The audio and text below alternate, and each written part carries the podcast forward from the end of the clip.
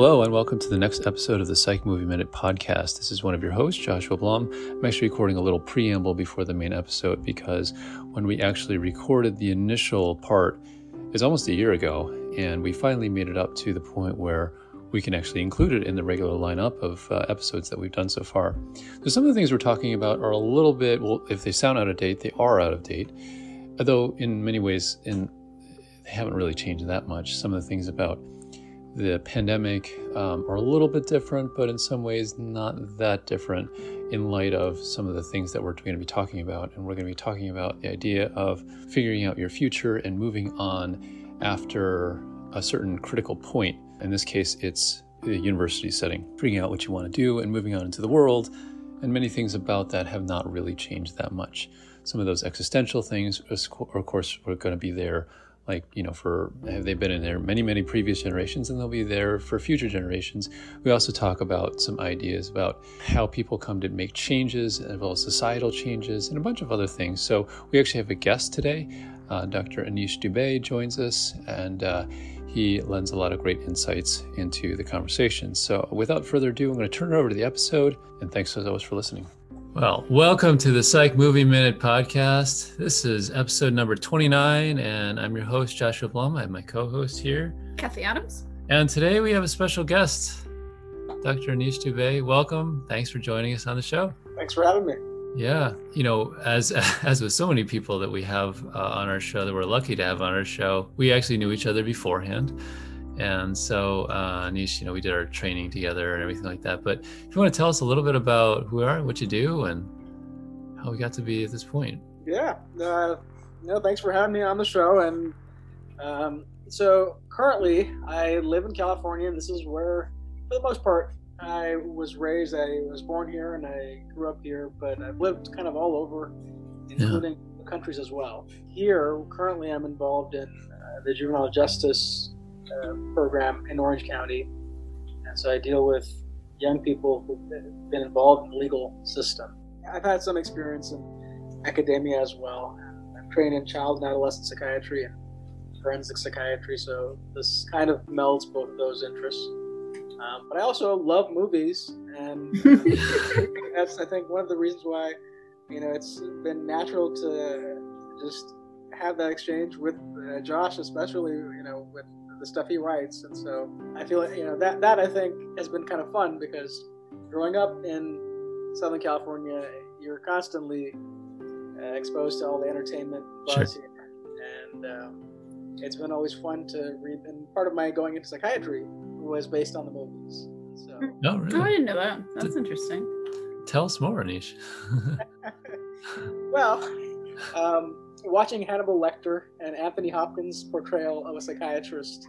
what a, man, what a choice.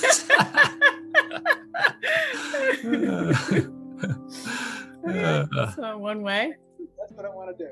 That's what I want to do. Not the killer part, but.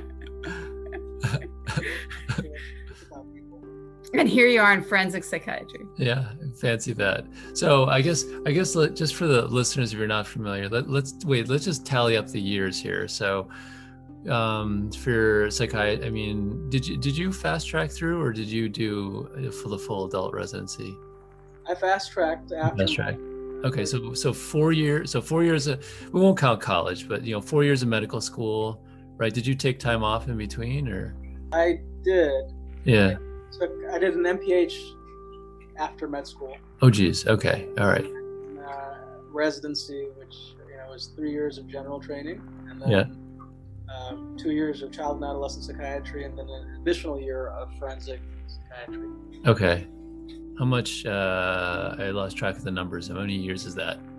It's a lot, a lot of years there. Yeah, that's uh, five and six 11. 11 years. 11 years of training after college. And I'm excited to say that I'm going to be going back to school. I'm going to get a master's degree in uh, legal studies this fall. Wow. Oh, really? Nice. Wow. Nice. Well, it's a good time to do it, right? In the middle of the pandemic. I mean, you know, yeah, why not? Now, now, I, I Anish, you're quite the traveler. And you know, I mean that that's really the last couple of years. I mean, that's the only time we really got a chance to see each other. Of course, is at conferences and stuff like that. And you know, uh, you you've continued to travel a little bit, just getting back from uh, some time uh, in exploring our country. um, good for you. Good for you. But it, it is I know it's obviously hard. And um, today we're going to be talking um, uh, a little bit also about traveling, um, although it's a different kind of traveling. Uh, so we are, of course, joined together to talk about this particular film, 2017, The Year of Spectacular Men. Um, and it's about, you know, uh, a college senior. She, at this point in the film, she has basically just graduated. She's going to be going to a dinner, one of those awkward post graduation dinners that you have when people ask you all kinds of weird questions about as if you have figured your life out. And um, it's a question about sort of going home and summers and sort of how our adolescence seems to be longer now in the last whatever 20 or 30 years than it probably was in you know earlier in history. But uh, why don't we go ahead and watch the minute and then we'll be back. And so this is minute 28 going into 29 so if you are following along at home soul walkers we're not defined by societal conventions. We're not in anything. We're on a journey. uh, this is uh, uh, Izzy's mom and I don't her think I'll partner. understand any age said until I'm like past enlightenment. Oh, so I hear you're moving back to LA to live with your sister. Yep, just going right for the jugular. Look, mom, moving back home after college is a totally legitimate rite of passage. Wearing a choker made from old tights. I totally did that. Or owning a Furby backpack. Did you have the all black one or the spotted one with the pink feet? I had the all black one. Too nostalgic. yeah You got another radical. Honey, I know you just graduated and life might seem a bit, you know, overwhelming. You've always been a little bit confused about your purpose. The ceramics were a low point. But no one's path is a straight line. More like a squiggle. Okay. So so uh, in there is about the whole idea of moving back home after college and um, you know sort of what's next after graduation. You know, it's a it's a hard I it's a hard time, you know, a lot of folks' life because uh, people, adults who are past that point will look back and say like, oh, these are supposed to be the best years of your life. Enjoy it, live it up, all that kind of stuff. And you might be doing that, but on the other hand, you may also be equally as con- confused and trying to figure yourself out and not really knowing where to turn to answers. What did you guys do after college? Well, I was, I was, I mean, I think that was a really difficult time for me personally because I intended to just go straight to medical school and that didn't, wasn't coming to fruition. It, it became apparent I was going to have to take some time, which actually was, in retrospect, probably the best thing I could have done and used a, a college a connection through the university to work at um, Harvard AIDS Research Center and, and did um, actually HIV vaccine design and uh, was fancy worked on, yeah, yeah, actually some really, really amazing research with um, the great uh, doctors Bruce Walker and Paul Farmer. And um, it was it was an incredible two years uh, of my life that I would not trade for anything. But at the time, I have a very very firm recollection of of profound disappointment that I wasn't starting medical school right out of college, and that this, this was some sort of failure. Um, which of course it, it it turned out to be be a blessing in disguise, but it, it really felt bad. Hmm. So your path was a bit of a squiggle. A squiggle, yes, Yeah. a little bit of a squiggle, I guess. Yeah. Anish, how about you? Yeah, I mean, you know, similar to Kathy, and I think probably a little bit tougher. Um, I had come out of college, uh, you know, I graduated early um, with a pretty competitive degree, uh, which I, I came out riding high, and I thought, you know, I was a bit of a hot shot. And Yep. right after, or right during the the U.S. and global recession that was going on, and Yeah. Oh yeah. like research funding. I hadn't intended on going to medical school. I had no interest in going to medical school. I had actually wanted to do research Mm. in Yeah. uh, neurosciences. but the research funding had just kind of dwindled, and so I found myself for the year after uh, undergrad um, working at Dollar Tree, you know, which was so it was it was fun. It was a fun job. But it wasn't what I had expected to do with a bachelor's degree in neuroscience, you know. Sure. so it was a bit tough, and then I did substitute teaching. Um, but it was also the year that uh, I lost my grandma, who I'm Uh-huh. very close to. I had grown up with her; she had lived with us my whole life, and um, you know, when I look at that, I, I'm happy that I got to spend that last year with her. Uh, yeah. Yeah. but uh, it certainly wasn't what I would have planned. And um, I do think the substitute teaching and the working at Dollar Tree they gave me some more concrete life skills. Yeah. Have, and so that helped. But um, I, I- it was a pretty tough year. You know, just like Kathy said, I think uh, you come out with all these expectations and all these dreams, uh, and uh, you kind of realize that it's not that easy. Right. Right. right. And you were a teacher as well.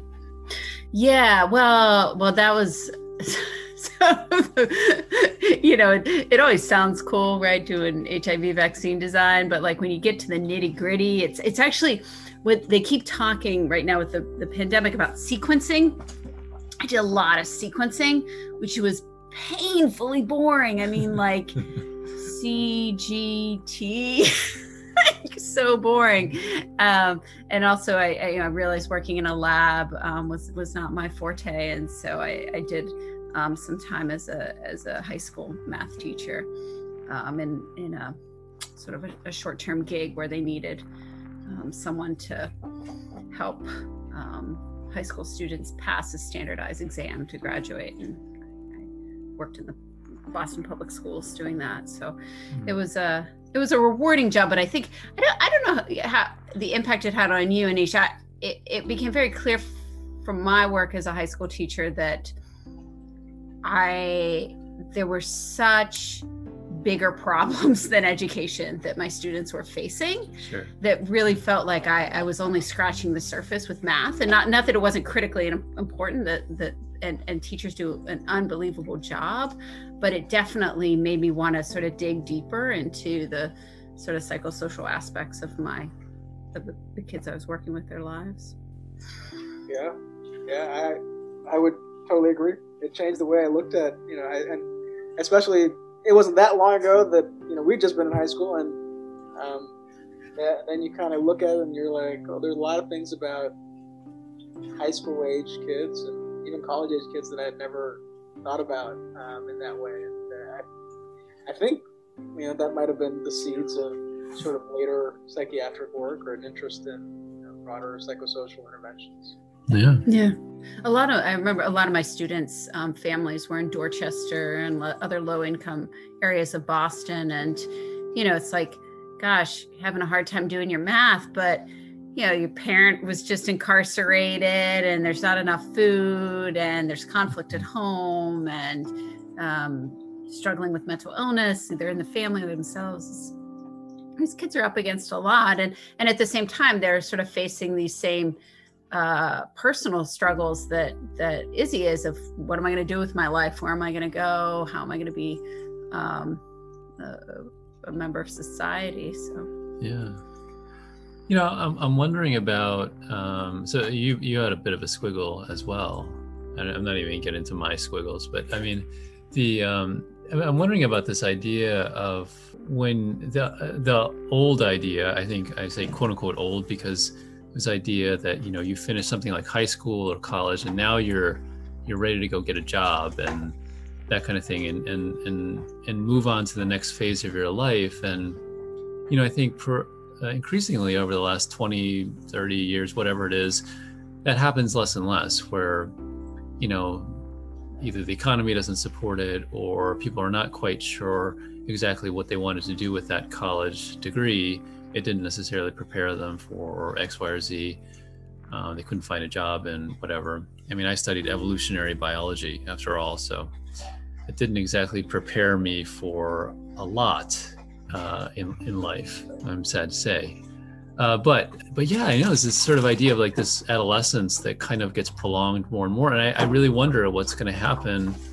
You know, what's happening with like COVID and everything like that, where people are not just you know, it's not just sort of a prolonged like adolescence in terms of like in I don't know in more figurative terms. I mean, people are literally having to live at home, Right. you know, for all this time. I don't know. I don't know. What are your thoughts on on that that whole thing?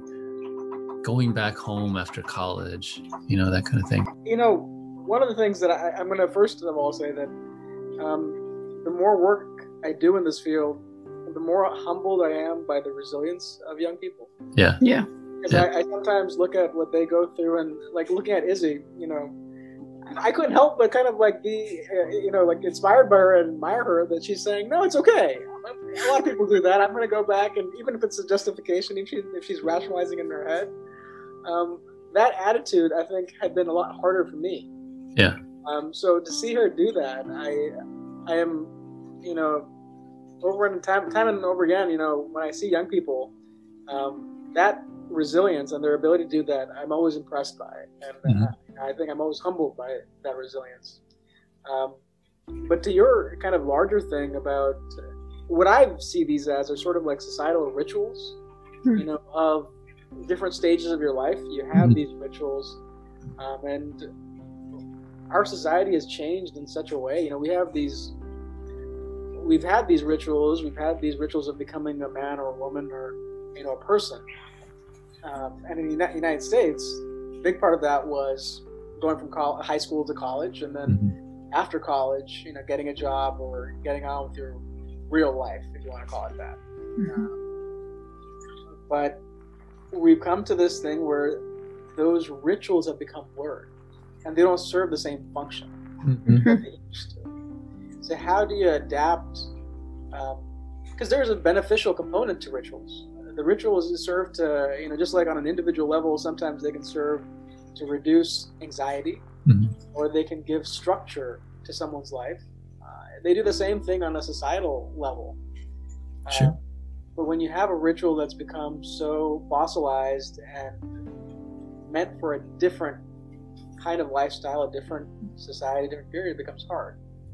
How do we help young people like Izzy adapt sort of to, or create their own version of the, the ritual to the new landscape that we're looking at? Mhm. And I agree with you. You know, like um, one of the things that, uh, with especially with the pandemic, the hardest thing has been that usually young folks, in times of stress or anxiety, you'd hope and you'd expect them to look to their elders or to folks who've had more experience.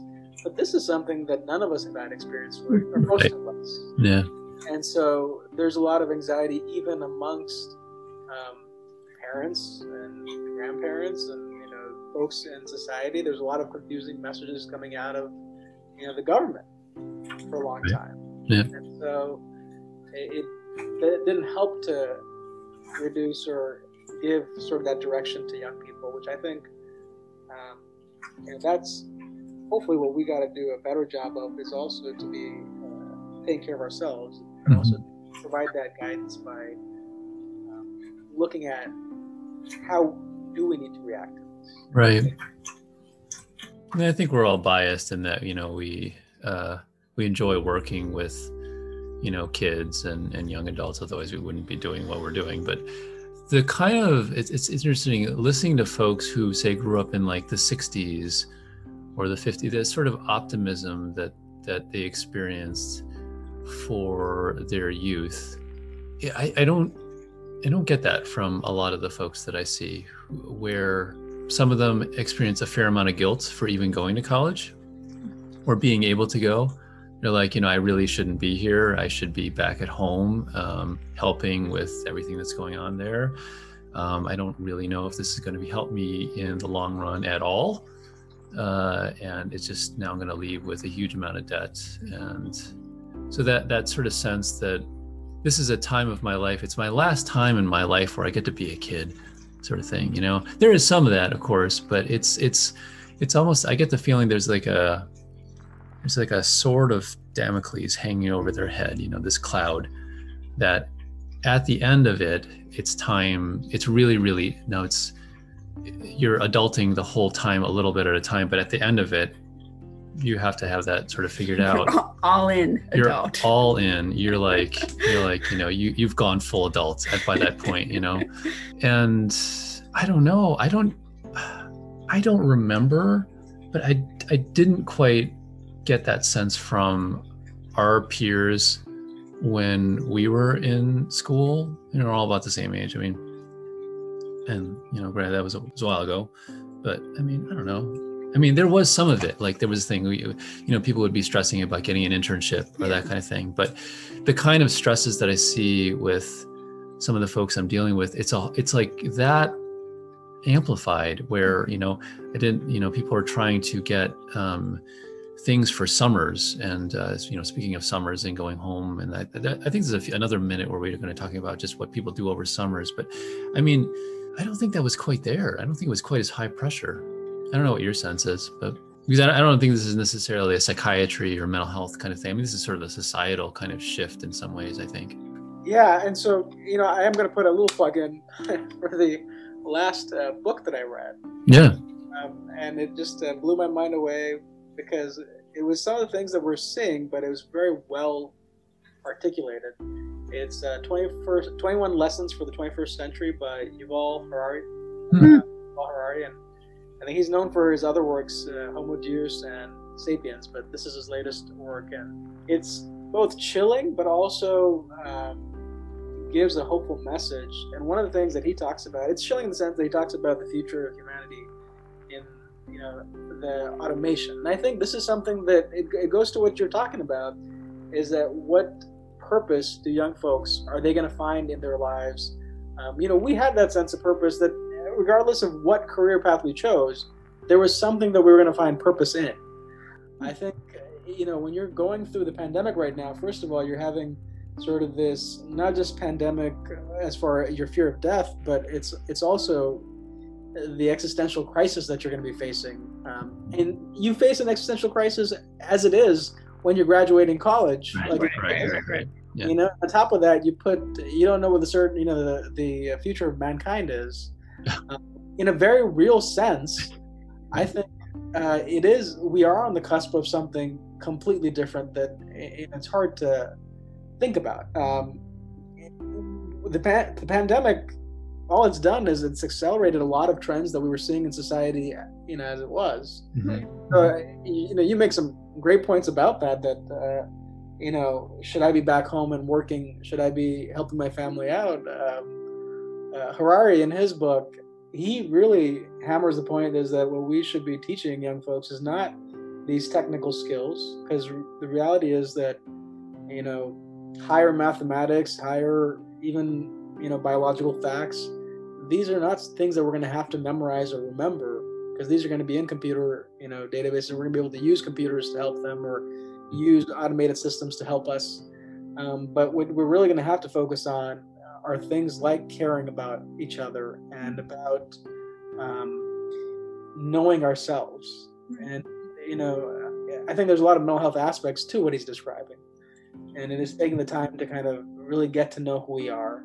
Um, and what better time than you know the college age when folks are naturally Great, there trying to you know and he talks about going even earlier which i i think is a great idea um but yeah I, you know those are That's a, that's a really good point. I, it's Mm. sort of hammering home to me, particularly because we're currently homeschooling our kids in the context of the pandemic, um, and choosing not to to use virtual education for because our kids are, are, are really young. Um, and you know, I keep thinking as I'm doing this. So I, we've been doing a curriculum on North American animals, right? And we do different animals, and I don't know, you know, a daughter's six, um, and I keep thinking like you can Google every like what is the you know like I mean it's fostering curiosity, it's learning how to obtain information, but at the end of the day, like you know you don't have to go to the giant 20 volume encyclopedia anymore to get an answer to your question if you have a question, you say, "Hey Google, what's the answer to my question?" Right. so it's just such a different world we live in, and and is is it really what should we be teaching and what's going to allow sort of bridging back to to Izzy what is going to allow folks to transition well into their adult lives um, is it raw data or is it a different kind of intelligence mm-hmm. yeah it's an interesting idea like this this sort of idea of getting to know yourself better it's a very it's like a it's a very like it's a very bruce lee uh, you know I think it's appropriate for the um, you know the pandemic. I think a lot of people are are faced with that those moments of quiet sort of solitude where you're just alone with your thoughts. Uh, you know i mean i think for a lot of folks you know uh, if things are not going well then those thoughts spiral downward. I, I, I, go back to this all right well i guess uh, so I, I, I said that you know i majored in evolutionary biology and it, it I, I don't know what I'd do with it.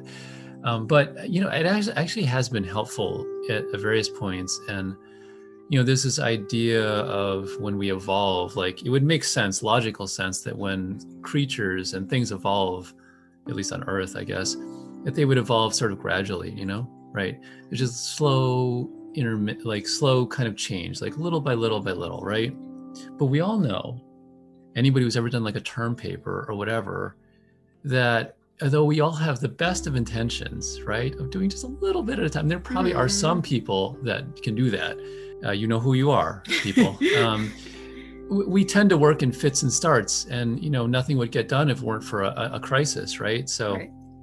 You may plan and da, da, da, but then the night before you're like, ah, you know, and then you there's a whole lot that gets done in a very short period of time, and then and you're like, oh, whoa, it's a snow day, whatever. Uh, it's not due today, and then you put it off for a little bit more time because you didn't quite finish everything. You're like, we're just like, it would have been good enough and then you know then the, then the deadline really comes and then you like scramble and try to get it all done again. You know so there's this this idea that, I mean, again it's a competing theory you know this idea of like sort of punctuated equilibrium where we go through like periods of stasis where nothing really changes. And i think we see this in our patients. Mm-hmm. we see mm-hmm. this in our own lives. Nothing really changes. Where we kind of get used to the status quo even though the status quo is not all that great. But then there's some kind of crisis that causes us to reevaluate everything and that's what really sparks change and then, then then a change happens but then we go back to stasis again mm-hmm. um, until something else causes us to you know make that next step and i i'm wondering i'm, I'm kind of hoping in some ways that as awful you know whatever difficult as it's all been like in all these different changes that there will be we'll, we'll reach a new state of equilibrium right you know like if you look at all the the the it's like the the um, civil rights movement in the 60s right and we got to a certain point there was big you know crisis there. And we got to a certain point but then things kind of like you know they kind of like got stuck for a little while. And then there were some little changes here and there. And then then he had to wait a couple decades you know for things to finally come to enough of a head for you know things to be recognized for what they've always been. And so it's like i wonder if that will happen. I wonder hmm. if that will affect um, how we think about adolescence you know mm-hmm. we use these terms prolonged adolescence. It's almost like kind of like a it's you know derogatory. yeah it's, it, it does doesn't it feel like kind of you know like a, a negative kind of thing? Like like you know grow up already you know? Mm-hmm. stop living in your mom's basement. Get a job. Well, we just don't i think one of the big challenges that i see is that we don't match up brain development with societal expectations. Sure. Right. We just those things are it's such a mismatch. The juvenile justice system is yeah, the best example of sure. that. Right. I mean, it's yeah. huge mismatch. Yeah. Um, and for some reason, despite all this knowledge that we've gained, there's still this huge mismatch. Yeah. yeah. Nice yeah absolutely. More science, you know, making a policy. I would agree. Yeah. And I don't know. So um you know, if we we if we look at brain development, right, the idea of a prolonged adolescence totally makes sense. The brain is not is not, you know, fully mature. I mean, it never really full. I mean, it always changes, but I mean, there's there's a lot of development that's that's continuing to happen. You know, I don't know. I, I mean, I wonder. Sometimes I wonder if this is a uniquely kind of you know, kind of Western, like American kind of hmm. problem. Because in some other places, you know, you would live with your parents until right. you would get married although that may be actually a lot younger too so that there's a whole other side of things there but the idea that you're going to um, you're going to kind of find your way and figure yourself out and you're going to move out and establish independence i mean it is a pretty western kind of thing right? Whereas in some other places in the world it doesn't happen that way. You you may be responsible for taking over the family business or or whatever or you're going to do what your parent it may be an arranged marriage or something like that. You're just going to do that because that was the choice that you had or hmm. which may not necessarily be a choice, but I, yeah, I think there is something to that, and I would say not even necessarily Western. Uh, probably a very specific, individual, you know, like American exceptionalism. Mm. Yeah. Mm-hmm. yeah, right, right. Because you do see what you're talking about, like you know, like having generations of bakers, for example. Uh, you can see that even in Europe. Right. Yeah. And there's some, again, it, it's sort of that formality, and it, it provides structure to someone's life. You know, we tend to think of it because of the way we grew up in this country, as that's uh, you know it's settling. There's a derogatory or pejorative mm-hmm. kind of way of talking about that. Yeah. Um, but there is a certain certainty and there's a um, reassurance of kind of okay, well, that's the family business and this is what I'm going to do, and um, I don't have to decide or choose to kind of figure out my life. Yeah. That aspect of my life has been decided. Right.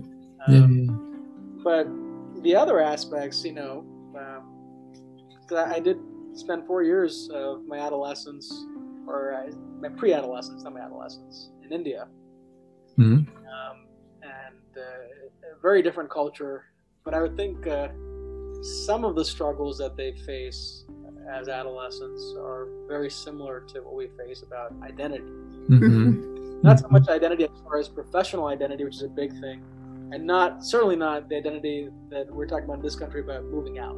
Mm-hmm. Know, the stuff that you're seeing in uh, Izzy, uh, or even um, finding the perfect partner. Right. different issues that, um, but having a family member, like having a sibling who is uh, outperforming you, who's doing really right. well. You know, I think that's something that's universal. Like we can see that there's always comparison, even in, in any household. Like, well, your brother or your sister or you know so and so.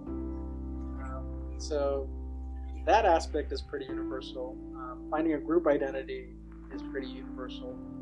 Uh, but the idea of what's home, I think that's a really that's a really interesting one. Right. even in um, you know, there's very classic Indian cinema that also looks at this issue of uh, you know the um, the youth who left for his education to go to England or mm-hmm.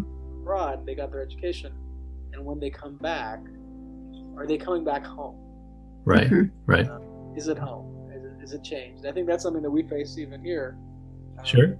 Although yeah. Izzy kind of flips on on on its head. Yeah. She, she tries to normalize it. It's perfectly fine. It's perfectly normal. Yeah. Although those those conflicts definitely arise right later on later on in the film yeah.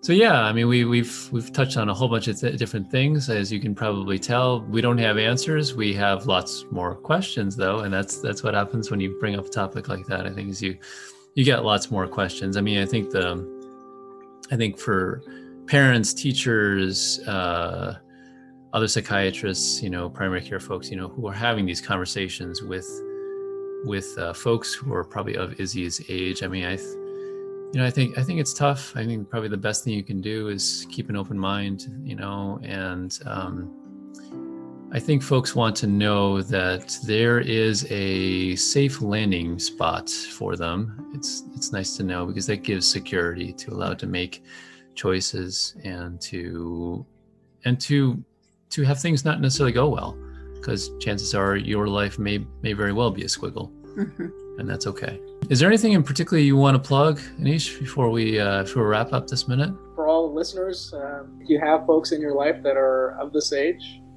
you know this is it is a perilous age, but it's also an age of opportunity. So, you know, uh, there's a way that you can nurture their independence and nurture their growth. Uh, this is when it would matter. This is when it's going to make a big difference for them to have somebody who is there for them, but who's not telling them what to do. I am involved in an organization, you know, that looks at the legal system, the American Psychiatric Association Foundation. They do a lot of work with uh, the legal system, like for example, with judges and how mental health impacts a young person's development. So I work with an extreme population, but uh, I, I, definitely enjoy and, uh, I find it very rewarding to, to work with the APAF, the American Psychiatric Association. Well, uh, thank you for your work. Thank you for coming on the show. We'll be back, and you'll, uh, we're going to be talking about another particular topic, actually, another family sort of related topic. So we'll look forward to having you then. Uh, until then, thank you for joining us on the Psych Movie Minute podcast, and we'll talk to you next time.